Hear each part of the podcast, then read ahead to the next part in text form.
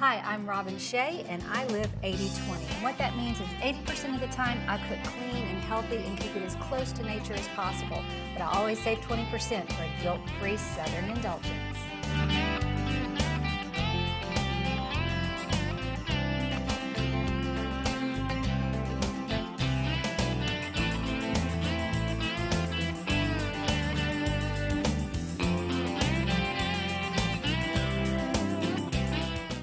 I'm Robin Shea and I live 80-20. What does that mean? Well, it means that 80% of the time I keep my nutrition clean and as whole and as close to nature as possible. But I always save 20% for a guilt-free indulgence. Now today's show is kind of a salute to all of us weekend warriors that either spend hours around the television watching sporting events or perhaps a movie marathon weekend. We always want something yummy to snack on. So I've got the perfect two 80% recipes that you can feel really, really good about serving your family and friends during whatever event it is that you're wanting to just have some ready munchies on hand. The first is apple nachos. That's right, you heard it, apple nachos. Uh, they're sweet and salty, so we're gonna get started with this recipe right now. We're gonna go first with some green and red apples because again, you have a little bit of a contrast of flavor. We have the nice sweetness of a red apple we have the slight tartness of a green apple.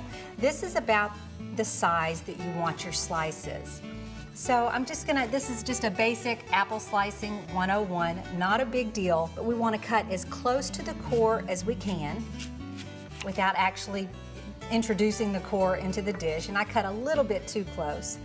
Whenever you're slicing something up, remember to lay it flat side down. I know it sounds really basic and fundamental, but I've often seen my children, if they go to cut themselves an apple, they'll put it on the back side so the opportunity for you to cut yourself just increases a little bit. So just remember, you want to place it on the uh, flat side down. Bend your fingers again just a little bit and make your slices. If you have an apple slicer, perfect opportunity to use an apple slicer. Now this really does have some fun ingredients and can be incredibly versatile just depending on your family, your level of commitment to 80% recipes, how clean do you want to go. We're gonna talk about that a little bit later in the show. Once you have all of your apple slices in your bowl, you just wanna top it with a little bit of orange juice. Not a whole lot, maybe two, three tablespoons, uh, depending on how many you're gonna serve. Maybe even just a little fresh orange juice. Get a little pulp in there. Again, it's gonna add a nice layer of flavor to your nachos. Pour the rest of that in there. Perfect. I'm gonna give these just a little bit of a toss. So we're just gonna toss our red and our green apples together, get all of that wonderful orange juice distributed evenly over each of them. So let's move over here to our hot plates and what we're actually gonna be heating together to top our nachos. This is where I was talking about how committed are you to your clean eating and are you fully grasping the idea of what clean eating is. If you consider it first generation foods, you want to keep your diet as close to organic and first generation foods as you possibly can. The further you move away from foods that are in their natural form, kind of garden to table, the more opportunity you have for that food to be tainted. So when I say first generation, this right here is first generation. The only thing that would make this less than ideal would be to have pesticides and waxes and things like that on the surface of the apple. So there's different levels of commitment to clean eating. You start where you're comfortable, what you have access to in your environment, whatever your hometown may be. So there's a, a, couple different directions that we can take this. The first thing that we're gonna do is slice off just a little bit of butter. This is organic salted butter we're gonna add that to our pan, make sure I'm not too hot. We're using just a little bit, but in this particular instance, that butter is going to add some flavor to our walnuts. We're gonna be browning up walnuts, and it's kind of important because it really does enhance the flavor of our nuts. So, just add our nuts to that. Keep a close eye on these. You can toast nuts in the oven if you choose to do that. That's perfectly fine, but making these two together, you'll have an opportunity to watch these and make sure that they don't get overly, overly brown. Again, the way that we're going to be arranging these and setting them up on the plate, you're in control of all the goodies that go on top. So that's another reason that it stays in our 80% because we're not setting out dippers for us to take this wonderful uh, piece of fruit and just you know scoop it out. I've seen my kids do it. Scoop it out so where it's you know that tall on top. We're actually going to be drizzling all of this on top, so we're in control. The next thing we're to do is we're to melt together some almond butter in our pan. And you know, almond butter isn't like peanut butter. It has a little more of a granular texture to it.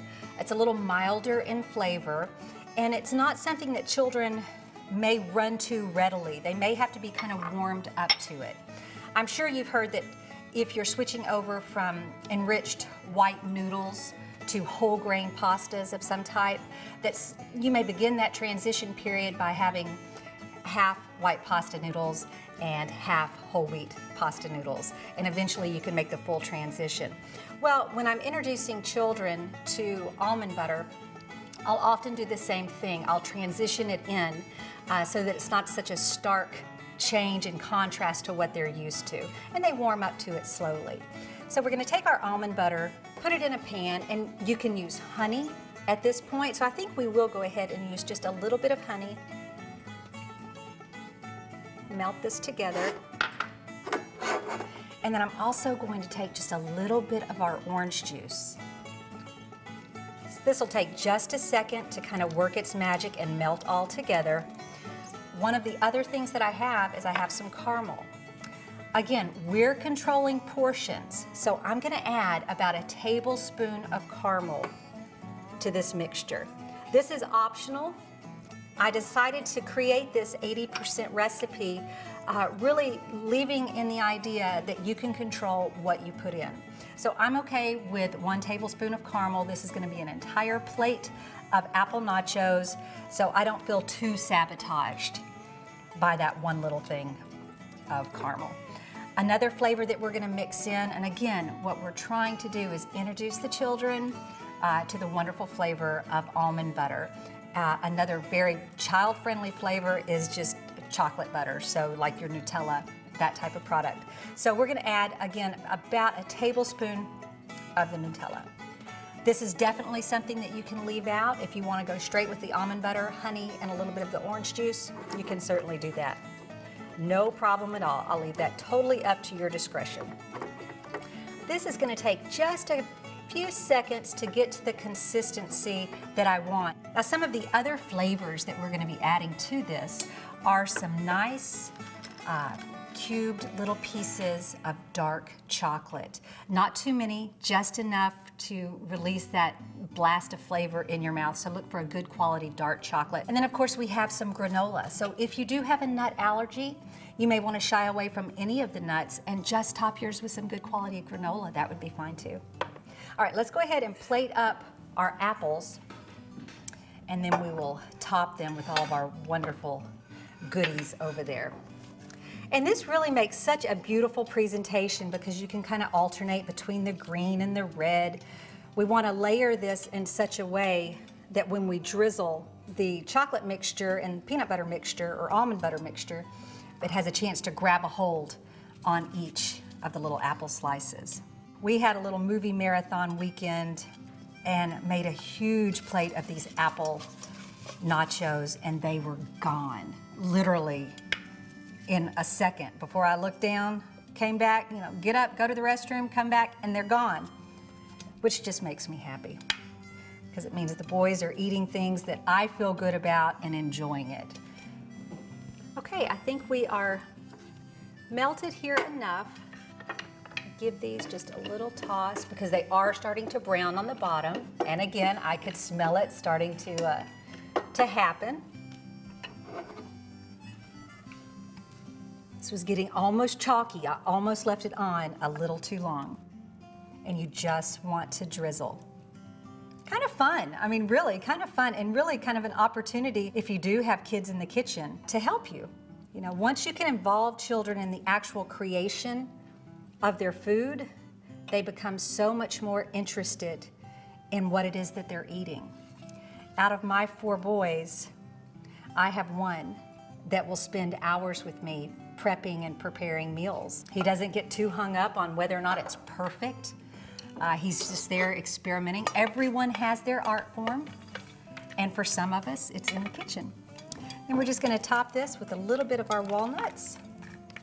Again, this is a great opportunity for portion control, which I think most of us will admit is our number one problem is portion control. We have pretty much first generation foods right here on this plate. While the sauce is nice and warm, we want to sprinkle our dark chocolate chips on top. And that should be about enough. And then we're just gonna go ahead and come behind this with a little bit of granola. We're gonna garnish the plate with just a little bit of orange.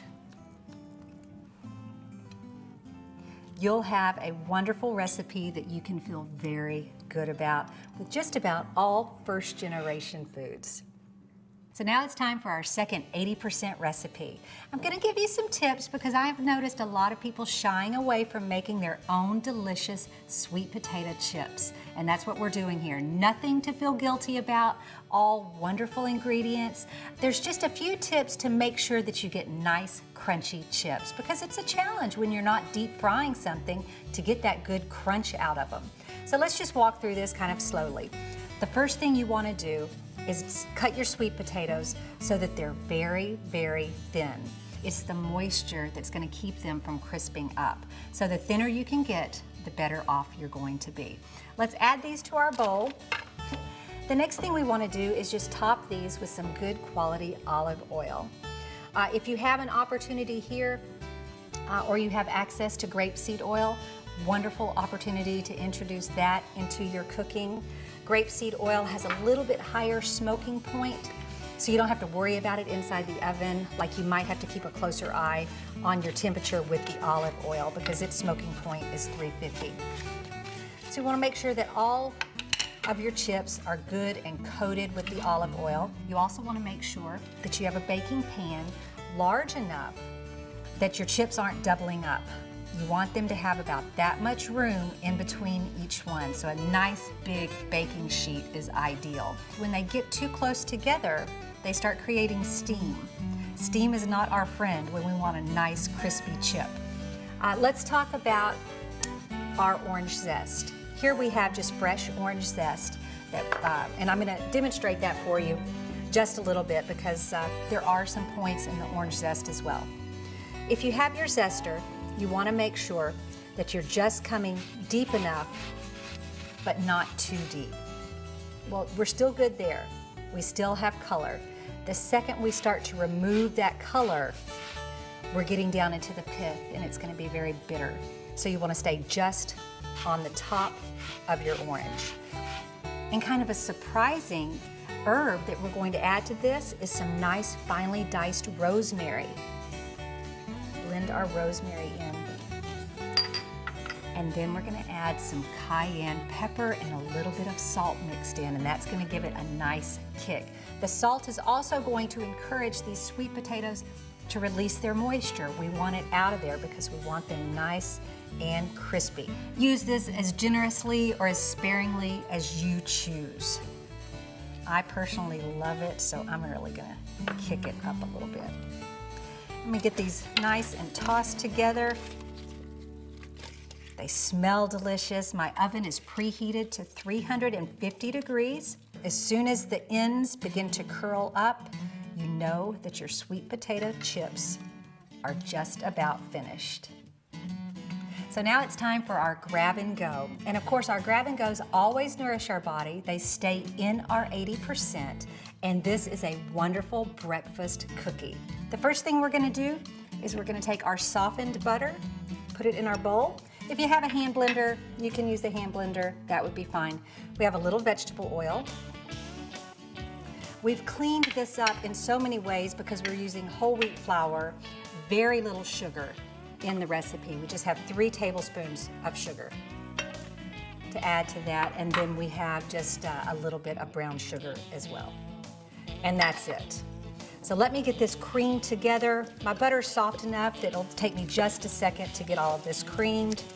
We have our oven preheated to 350 degrees.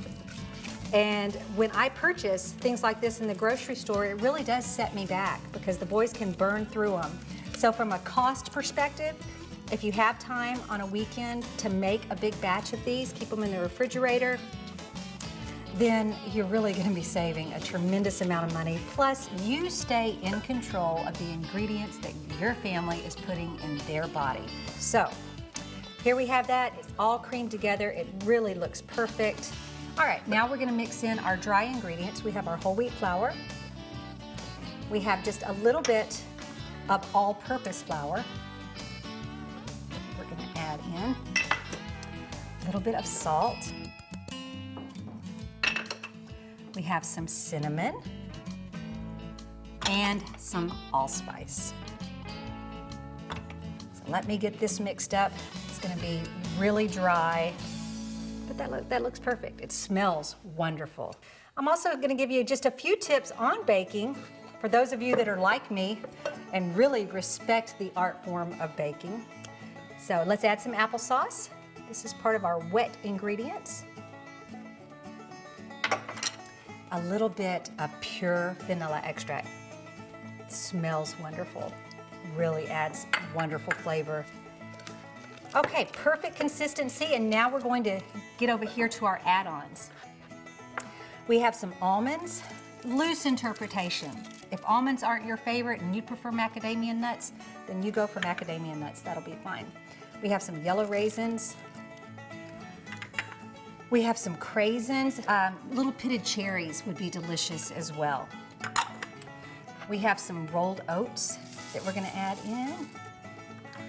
And then finally, just a, a nice crunchy breakfast flake cereal of some kind. There we go. Let me give this a couple stirs, get it nice and mixed together. You do wanna make sure that you put this in a preheated oven like I had mentioned before, our oven's at 350 degrees. So really, this looks like the perfect consistency. Everything is nice and blended together.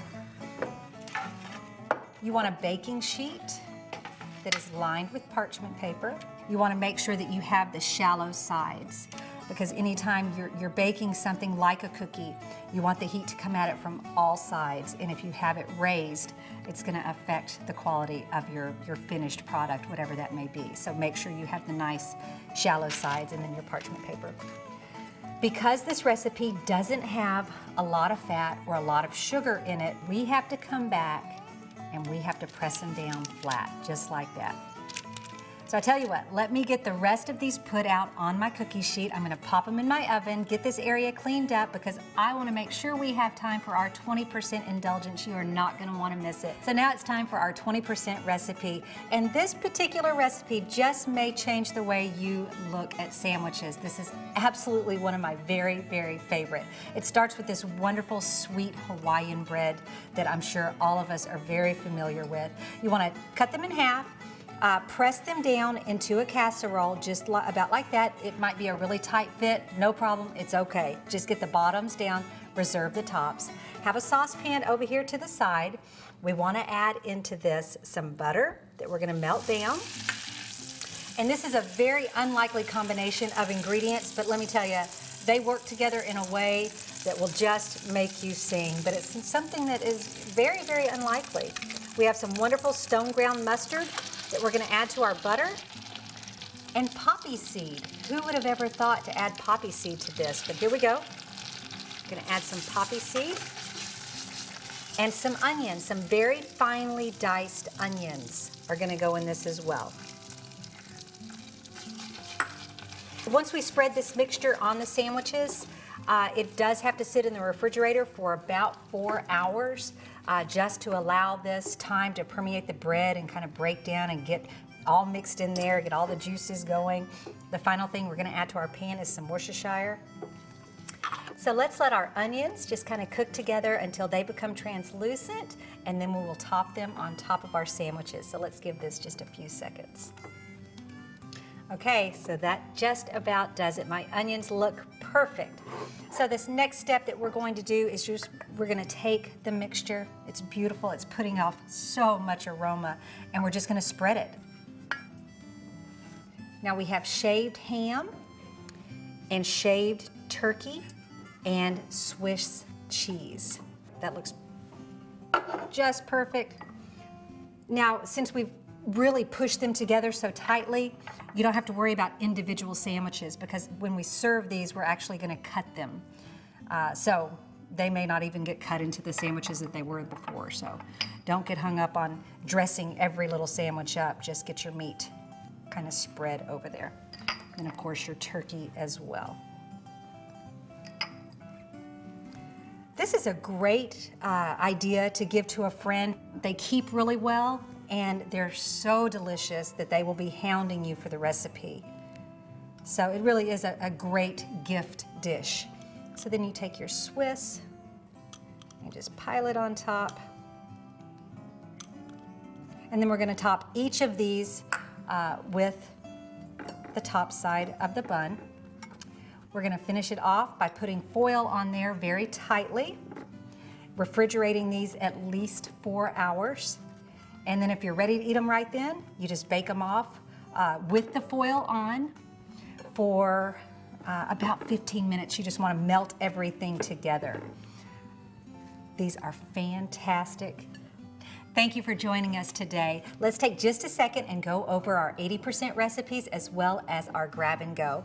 First of all, we have these delicious apple nachos. We cleaned them up, a little bit of orange juice. Of course, we have some almond butter. We have a little bit of honey. We have some Nutella. And we also have uh, a little bit of caramel alternative ways to clean this up. You be the judge, but sure to be a huge hit in your home.